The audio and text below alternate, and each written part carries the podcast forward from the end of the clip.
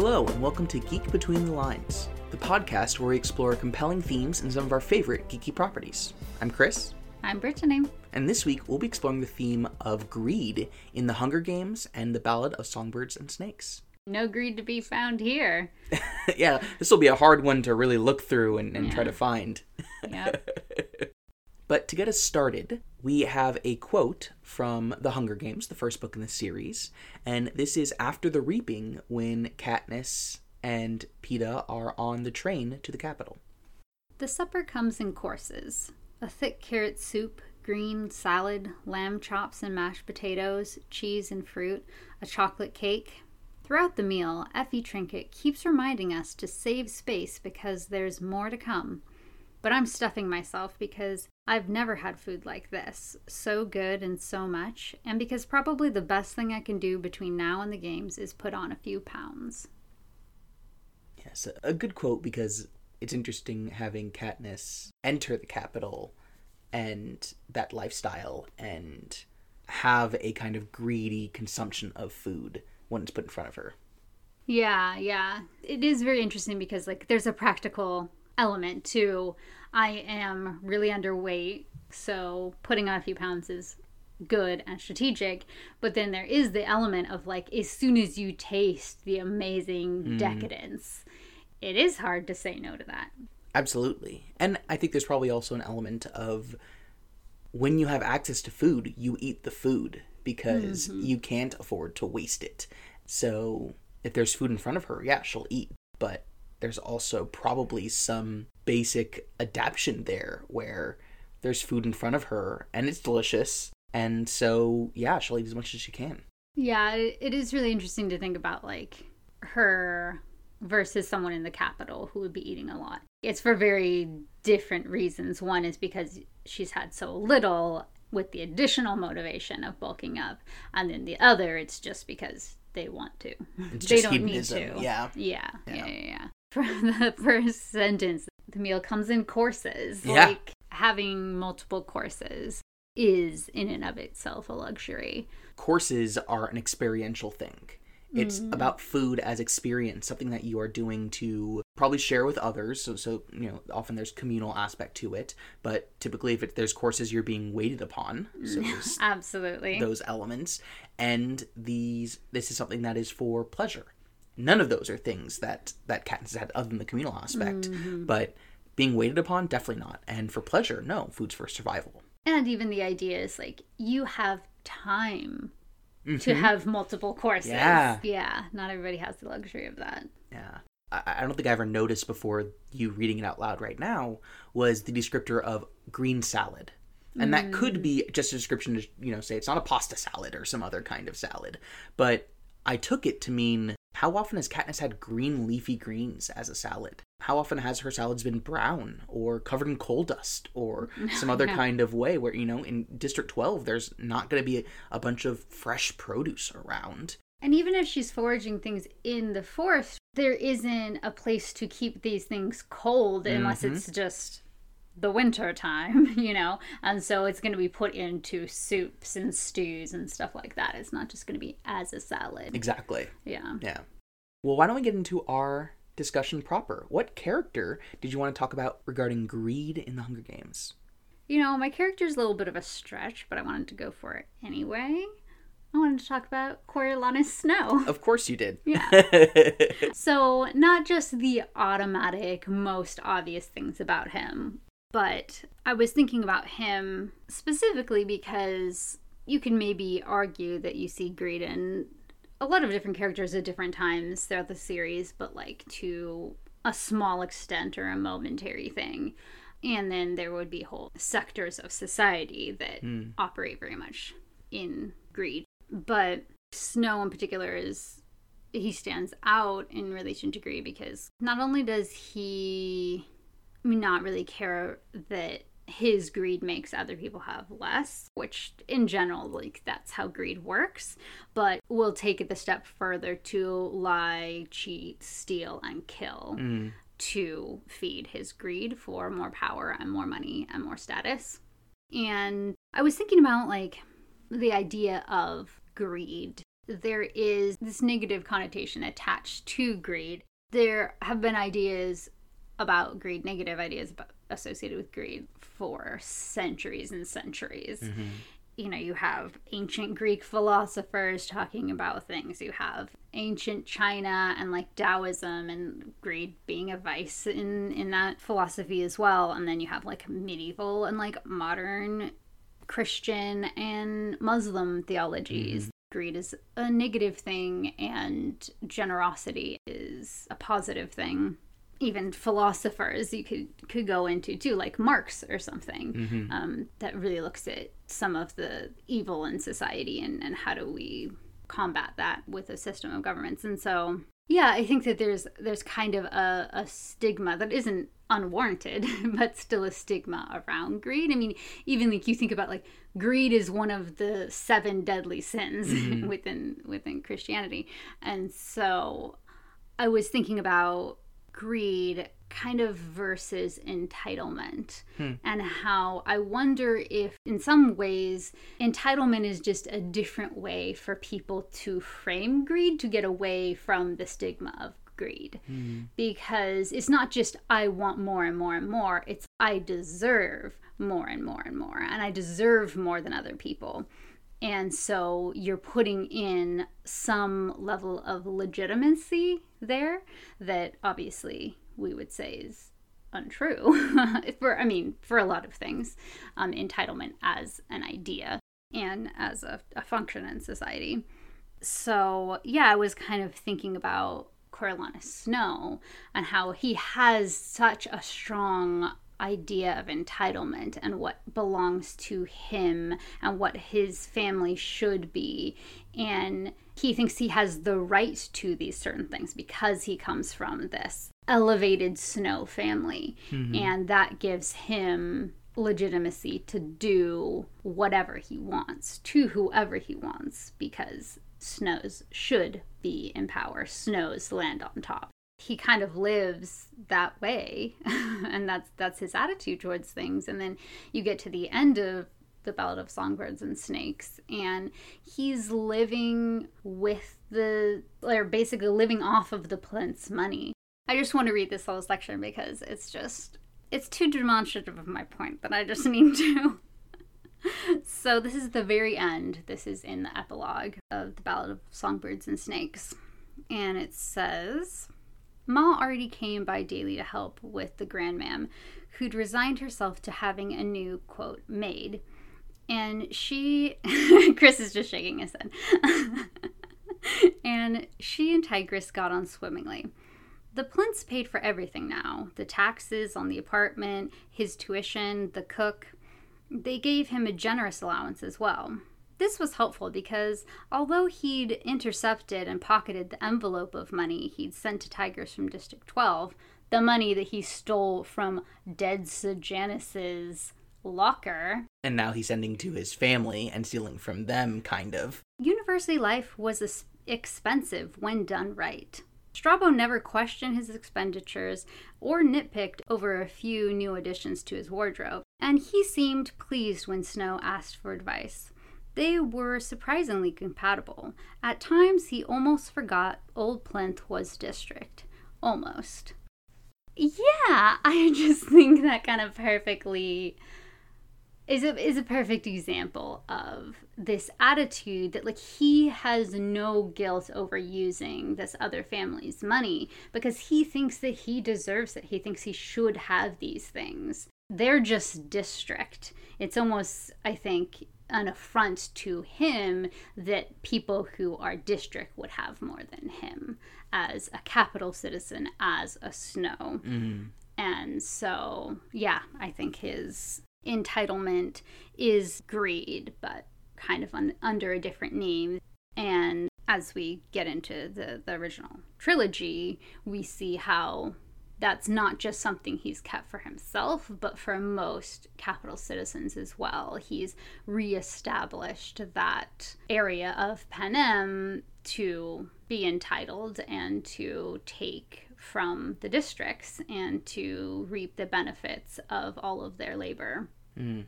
Yeah, I think he really does instill those ideas of entitlement into the Capitol citizens with things like lavish banquets and things that just kind of reinforce the greed that is underlying the social stratification that exists in mm. Panem. Yeah, I think it's interesting because I see there, and in Snow, a, a kind of greed at a communal level. Because mm. while, while I think that he has individual greed for power and status, as you mentioned, I don't necessarily think that he necessarily needs to be the wealthiest person, other than because it might make him the most powerful person. But I don't see him as as needing things and being greedy for things in the same way that we often think of with, you know, dragon hordes and things like that. And so a lot of the the the more materialistic aspect of his greed comes from this difference between Capitol and district and that the Capitol deserves to live with plenty and the district does not because he sees them as as so specifically other and not part of the same community and and the Hunger Games and, and all the things that go into his philosophy throughout the Ballad of Songbirds and Snakes show that he sees still the relationship between district and Capitol as being an adversarial one, being one mm-hmm. that's about war and the prevention of war through the Hunger Games, because there is no ability to live outside of this kind of adversarial relationship.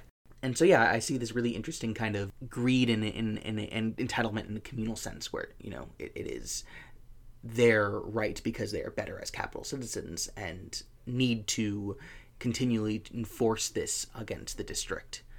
And I wonder too if, like, going back, some of this would have kind of lodged into his psyche as being a kid who didn't have as much food mm-hmm. when he was young and the war was going on and thinking if they have this we don't. Mm-hmm. so like we have to have it. And even if they can't have it that's fine. We come first.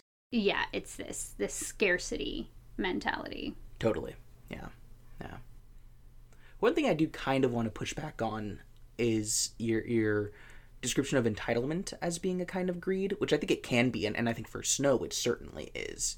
Um, I do think there are elements of entitlement that, when it's used in its best form, is more universalist and less about greed, therefore. Because greed, I think, is about wanting to hoard and to ensure that you have more than others. It's this more social response where it is comparative.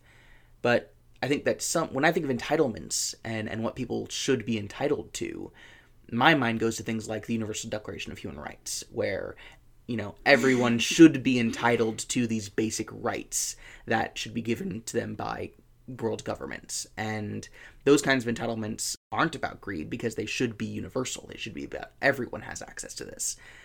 Even though most countries in the world have signed on to the universal declaration of human rights those countries all i would argue also have policies and cultures that do not afford equal rights to everyone. Yeah. And so, though I think people are entitled to them, that entitlement is not given out. And even by signing the declaration, these governments still don't really believe, and these communities do not believe that these entitlements should be universal.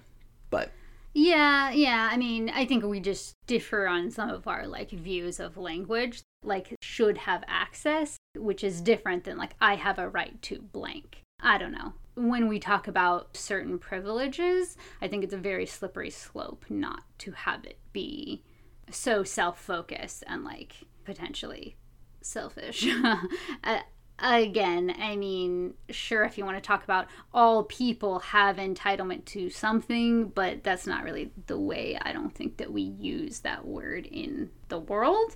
Usually, entitlement is more like people who think they deserve something and they should have privileges or special treatment, which is, you know, one of the definitions of entitlement that I looked up before this. yeah, for sure. And and you know, it might be that I'm thinking of legalistic language that's like totally. you're entitled to mm-hmm. a lawyer, you're entitled to whatever it might yeah, be. Yeah, yeah. And again, those things in certain modern ideologies being universalist, but these things are very nuanced. But yeah, just a, uh, another interesting perspective. But I, I like your your use of the word selfish because one of the things that I was thinking of for this episode was are there distinctions between greed and selfishness? And when do they mm-hmm. overlap? And, and when can they not be overlapping? And uh, yeah it's just it's i think an interesting question. And now that i'm looking at the word entitlement I don't know the etymology, but it seems like it probably comes from those who have land titles have yeah. certain kinds of rights and entitlements Property. exactly that yeah. come with that, and so it, it almost certainly came from a exclusionary distinction and an idea of ownership, yeah. right? Which again, obviously, Snow has a big problem with. Yeah. But should we move into our plot point or your plot point? Sure. I want to talk about how the Capitol utilizes or attempts to utilize greed against people in the districts through the Hunger Games. They try to utilize the greed or the possible greed of people to control them and and to make them more active and willing participants in the Hunger Games. Yeah. Um, through, in particular, the the the giving of rewards to the winners, to the victors, um, and to their districts as well. Yeah, definitely the victors, not the winners. Yeah. There are no winners. Very good point. Yeah, yeah. Uh, such good use of language. okay. Anyway, but the the victors, after they are victorious, they are granted a mansion, more than enough food and wealth to rely on, and their district also gets a big substantial sum of gifts and feasts and these other kinds of things that that make a substantial difference particularly for people who are barely getting by yeah so yeah they kind of try to incorporate this greed and this is i think an, a method that can help turn districts against each other help ensure that solidarity does not increase because not only are you seeing other districts kill someone that you might know but they're also, in so doing, making it harder for you to survive. Mm-hmm.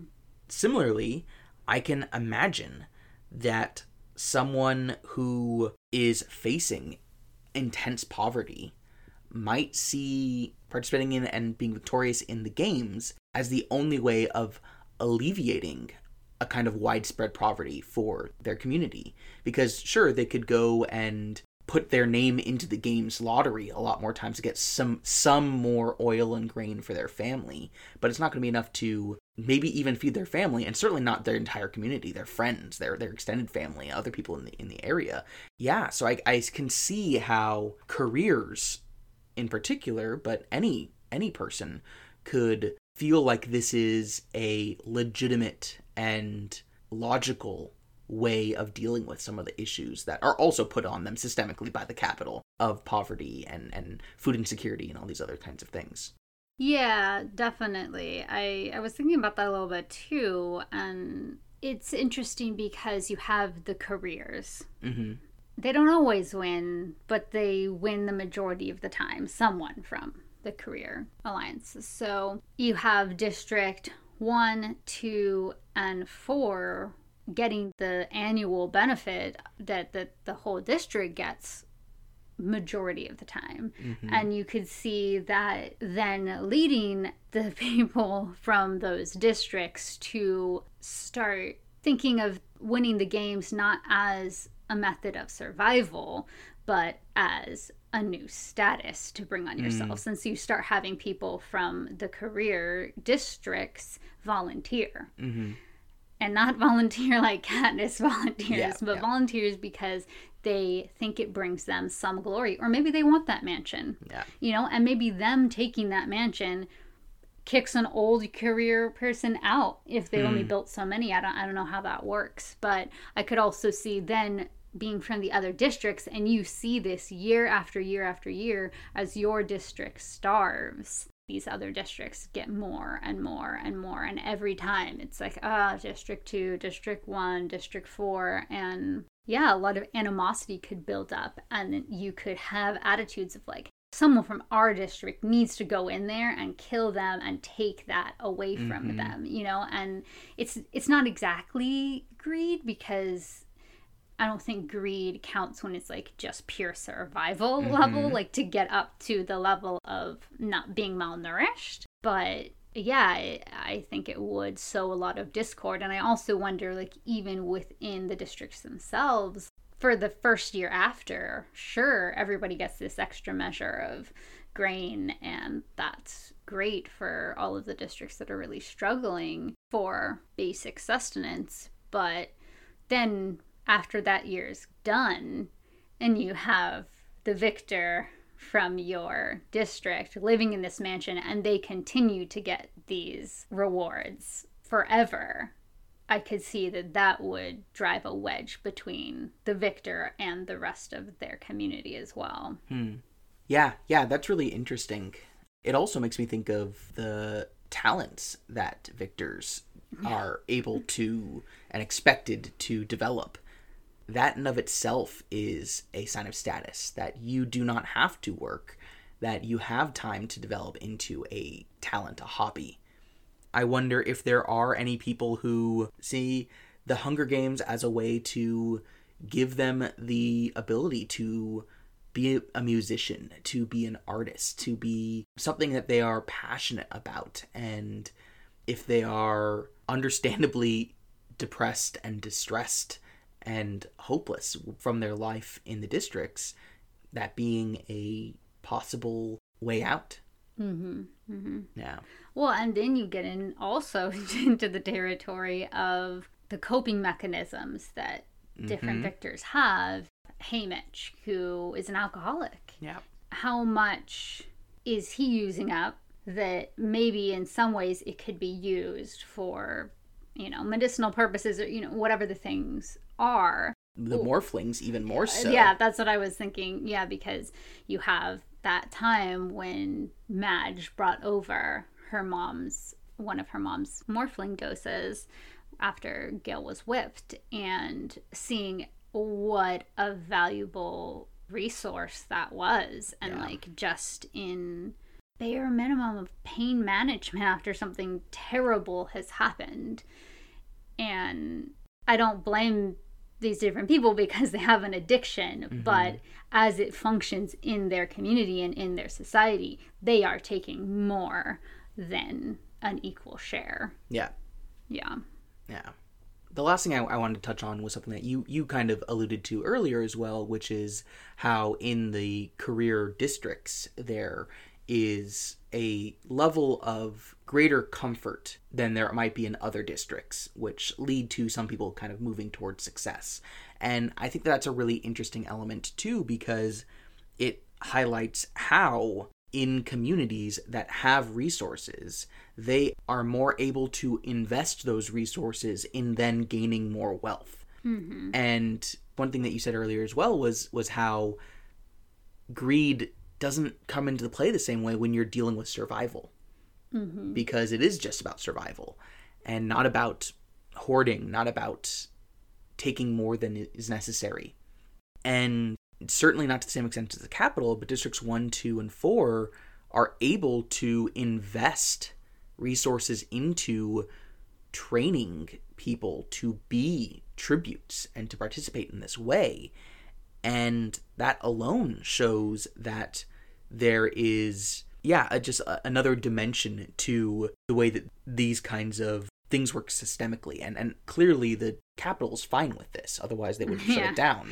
It's technically against the rules, but it obviously is happening. Yeah. And I'm wondering and, and thinking about how the Capitol is utilizing this. We we learned at the end of the Ballad of Songbirds and Snakes that Snow himself was the brainchild of a lot of these developments in the Hunger Games.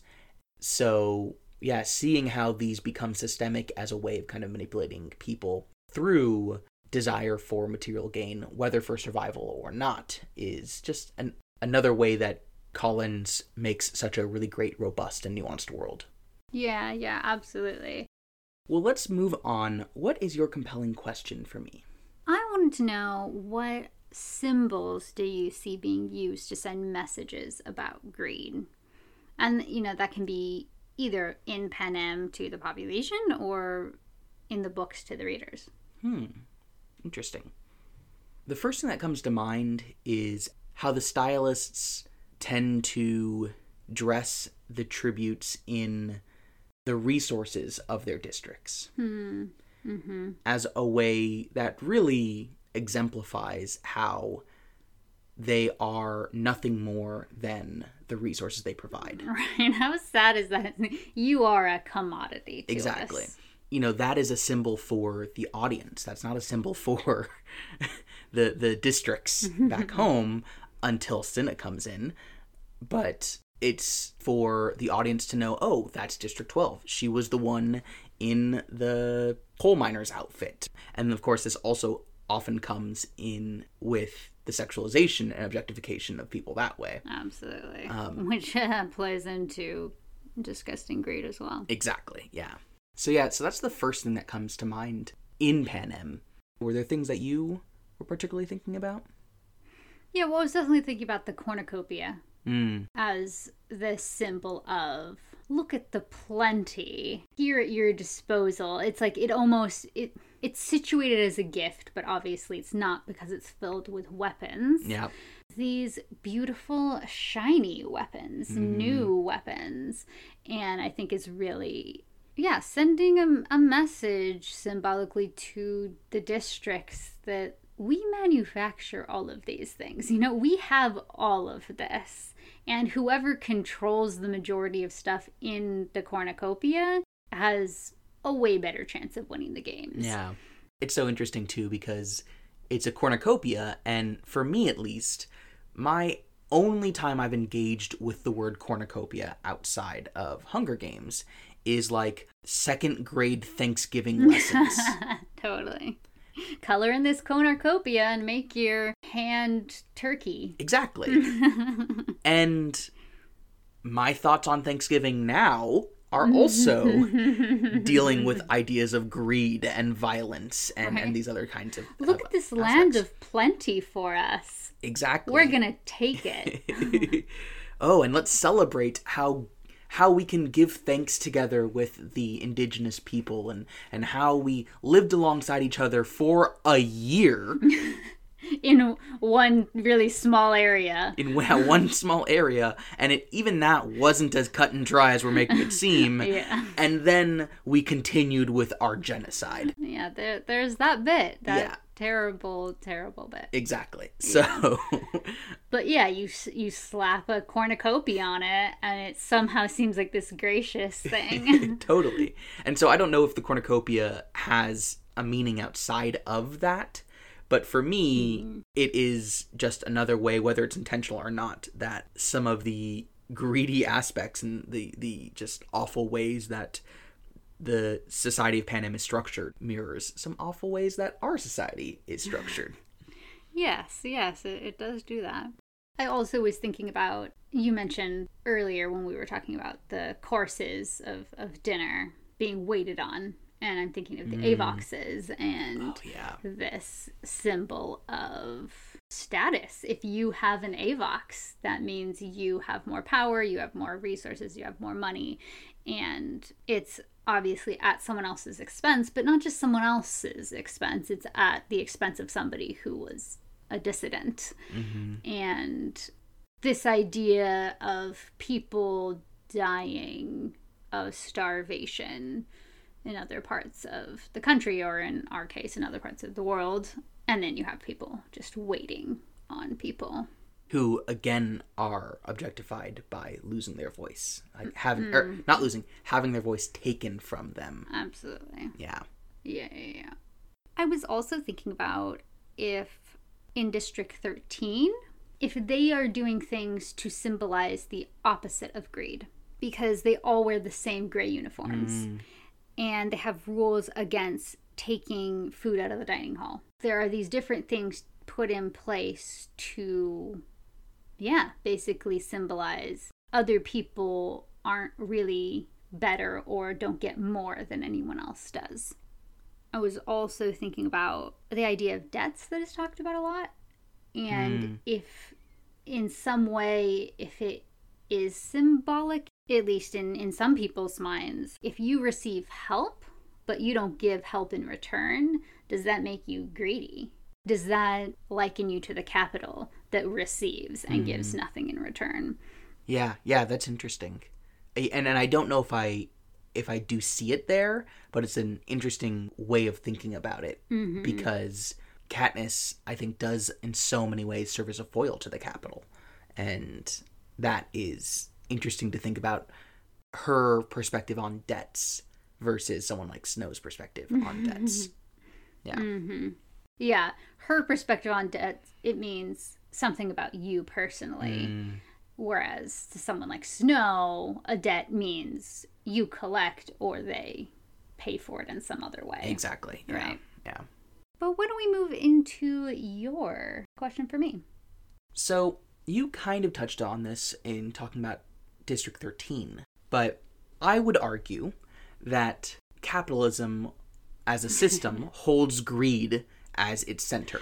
Capitalism spelled in the capital way. exactly. But that's the thing is I'm wondering where you see other economic and social systems in Panem. it's interesting because we see bartering Mhm. done a lot in District 12, which isn't to say that bartering can't happen in a capitalist system, but it can't happen the same way, and you can't base capitalism on bartering Yeah. because there isn't the same exchange of funds, which directly correlates to taxes and There's no capital. yeah. Yeah. It's like you ate the evidence. So it's much uh, more difficult. exactly. And so I think that that is a really interesting way and now is making me wonder like how that functions in District 12 Mm. if bartering in District 12 one it just seems like it's a practical thing for someone like Katniss that is gonna the hunt which is against the rules Yeah. but I wonder if there is any part of it because you know the Hob is in the Seam, and the Seam is the most impoverished area of District 12, mm-hmm. and I wonder if they've kind of found ways to maneuver around some of the ways that would further disadvantage them mm. as a community within District 12 where I don't know how the mayor's family is getting their money. Are they paid by the Capitol or is there some sort of like taxation that happens in which case yeah, maybe the bartering is a way to subvert some of those inequalities, um, which yeah would be really interesting. And it's probably yes and. It's probably a tax system created and mm, you know maintained by the Capitol then they invest some funds into you know municipal government but mm. yeah i think that a place like Peeta's bakery like these capitalist kinds of locations are most likely yeah if you buy a cake from them there's going to be a tax there that mm-hmm. is going to go to the Capitol and wherever they deem it necessary yeah. and and I think one of the other things in that that that even touches with the bartering system is the head peacekeeper who barters to sexually exploit women Yeah. Because he has the resources to do so. So mm-hmm. for him, it's not just about survival. It's not just I am particularly gifted at hunting, and so I will bring in extra pelts and and meat to exchange for the other things that I don't have access to or or mm-hmm. am able to get. He is able to give favors or money for sexual exploitation. Yeah, I mean, so he's a great example. He is no doubt paid by the Capitol to maintain the oppressive system mm-hmm. through quote unquote law enforcement, which is, you know, upholding a completely greedy society and, Yeah. and structure.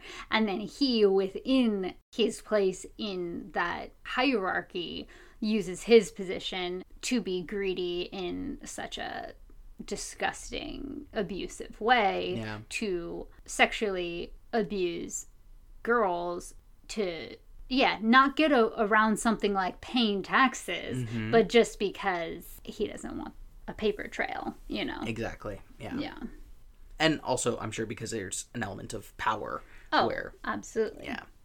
if it was just money and everybody had enough money then it would not be the same situation Yeah, yeah, for sure. yeah yep yep yep okay. Well, are there any other systems outside of the the bartering that you see? That was the main one i was thinking of what were you thinking of one of the things even kind of similar to the bartering system that that came to mind was the Covey's performances mm-hmm. where they would get certain gigs that they're paid for to do weddings and things like that they also perform for free and then ask for basically Donations. donations. Yeah. That I think is such a, uh, particularly in the way that they do it, is such a, a different kind of communal way of, of dealing with resources mm-hmm. where it's not a, yeah, everything's contracted and everything is about what you give as an employer and an employee or contractor or contractee. But instead, it's they are providing a service and they're requesting support in return. So both ways, it's it's more of a giving relationship than a contractual relationship. Mm-hmm. Mm-hmm. Yeah, and also, like I was mentioning before, with District 13, they have a much more communist way of, of operating where it's like every person gets a room to stay in. Mm-hmm. Nobody is in the hallways or outside, you know, because they can't pay. And it doesn't even seem like they have money at all that mm-hmm. we we see. And yeah everything is allotted and everybody gets it based on basically how much they weigh. Or i assume it's like a five year old does would not eat the same amount as Boggs or something. Yeah. and everybody gets a timestamp on their arm with what they're doing. And it's like this very this way of like equalizing everyone. Mm-hmm. Um Making And- everything an algorithm rather mm-hmm. than really seeing people as people. Yeah yeah yeah, but in doing so no one's starving Yep. nobody has to resort to other dangerous or abusive ways of doing things. I mean, obviously they like torture people and stuff, but that's that's when people Totally. break the rules. That's when somebody was being greedy. And also when it's agreed upon like yes, you and Gale can go out and hunt, but it's for you to bring back, mm-hmm. be given to the cook, and then it'll benefit everyone. Yeah, personal possessions are very, very limited in this kind of, of mm-hmm. environment. And I like how Collins shows the efficiency of such an environment and how a community that has so few resources is able to survive using such an efficient system while also acknowledging that it comes with a loss of freedom and mm-hmm. that in this there isn't a lot of self-expression. There's an art. There's an, Exactly. you know because it's it would be a waste. There's even this whole back and forth argument about having Finnick and Annie's wedding Yeah. and spending resources to do this and them going back and forth between the lavish extravagant celebration that Plutarch wants to throw mm-hmm. and then Coin being like literally they can just stand and say vows. It just yeah, this clash of ideas. I mean, and it, I don't think that everything in the world, every all personal expression would not need to be stopped for everyone to have enough to eat in our world. Yeah. You know, it that's it's not a necessary thing. For District 13 it is a lot more necessary because they only have what's there. They can't even, you know, they're not even letting anyone else know they exist, you Yeah. know. But such stringent limitations wouldn't need to be put on there if the Capitol wasn't hoarding all of the goods and resources. totally. Yeah. Yeah, yeah.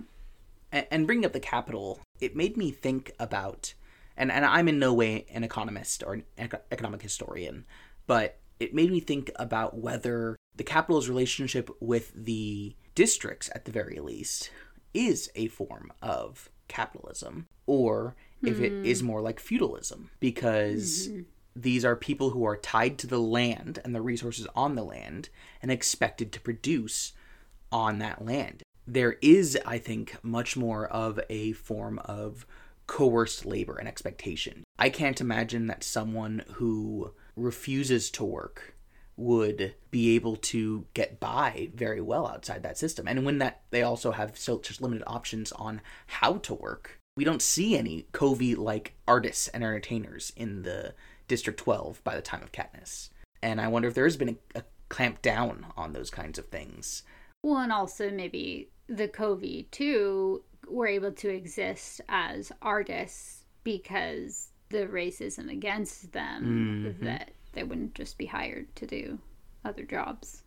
Yeah, yeah. So yeah, it, it just makes me think whether it would just be another form of capitalist slavery or colonialism or other kind of form of unfreedom that has existed within capitalist societies as well.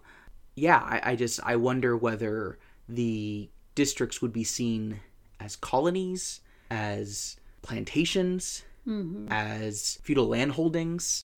or is the Capitol just the 1%? I mean, and that could be it too, mm-hmm. because when you think about District 13 from our perspective, it seems extremely strict and stringent because we have so much as Americans. Mm-hmm. And so the limitation of our expression and our celebrations and all these other things seem, at least to me, as a big deal It's crushing the human spirit. yeah, totally. and and so sometimes I have to challenge myself to be We're like, so American is it sometimes. though? Yeah, yeah, exactly. We're coming from our own biases. Yeah. Oh, I thought starving to death was crushing the, the human spirit. Yeah. Well, I guess we should move into our missed opportunities. I mean, really, my curiosity has been piqued by our conversation earlier about the career hmm. districts. So yeah, I'm just I feel like I want so much more to to know if any strategies were employed for the best way to kind of game the system Hmm. because if you just trained 10% of the people that could be in the reaping gave them extra food you yeah trained 10% in combat and any other things you have access to whether it be plants or different animals and things like that and then you say if someone else's name is called we expect you to volunteer Mhm. you only have to do that for so many years. Then District 2, if we're using them as an example, to have the entire population be more nourished Yeah. and less health issues and all of these different aspects of society, then you are so greatly advantaging yourself and like you're hoarding all of these extra resources, not going to any of the rest of Panem. So yeah, I'm just I'm just wondering if there were any strategies like that employed in the games and if maybe some other districts have thought of it but they thought of it too late. So even if they tried to employ something like that, the other three districts already had so much more. Yeah, yeah. That's so interesting. And so it's not exactly a missed opportunity. It's more like her writing's so good that now I'm interested in all these other things, which is generally our uh, Hunger Games missed opportunity. Totally. and even, you know, that uh, opens up other questions because the, you know, 10, 15 years, a, a generation, or however long it takes for the career districts to have this new system of those who are going to volunteer and everyone being healthier. Does that mean that they also don't have to deal with the fear of their child possibly being reaped every year? Because they know that they've got volunteers and the psychic toll that keeps oppressing the other districts in, a, in an additional way doesn't affect them the same way and that can help them be more pro Capitol because mm-hmm. they don't have that kind of fear of losing their children. Well, and also what would be the district kind of nationalistic sort of rhetoric that mm. would be indoctrinated in these kids from the beginning of, I'm sure words like hero would be mm-hmm. thrown around. You know, how is it that we get people to sign up for the military in the United States? I'm sure there would be a lot of the same tactics. Yeah, and yeah, it because it's it's glory, but it's mm-hmm. it's service and duty, but it's, It's also sacrificing for your people. but it's also we'll give you an education, we'll give mm-hmm. you medical care, you get a house and you don't have to worry about starving like totally. GI Bill, you know. Yeah, it's very comparable. yeah, yeah.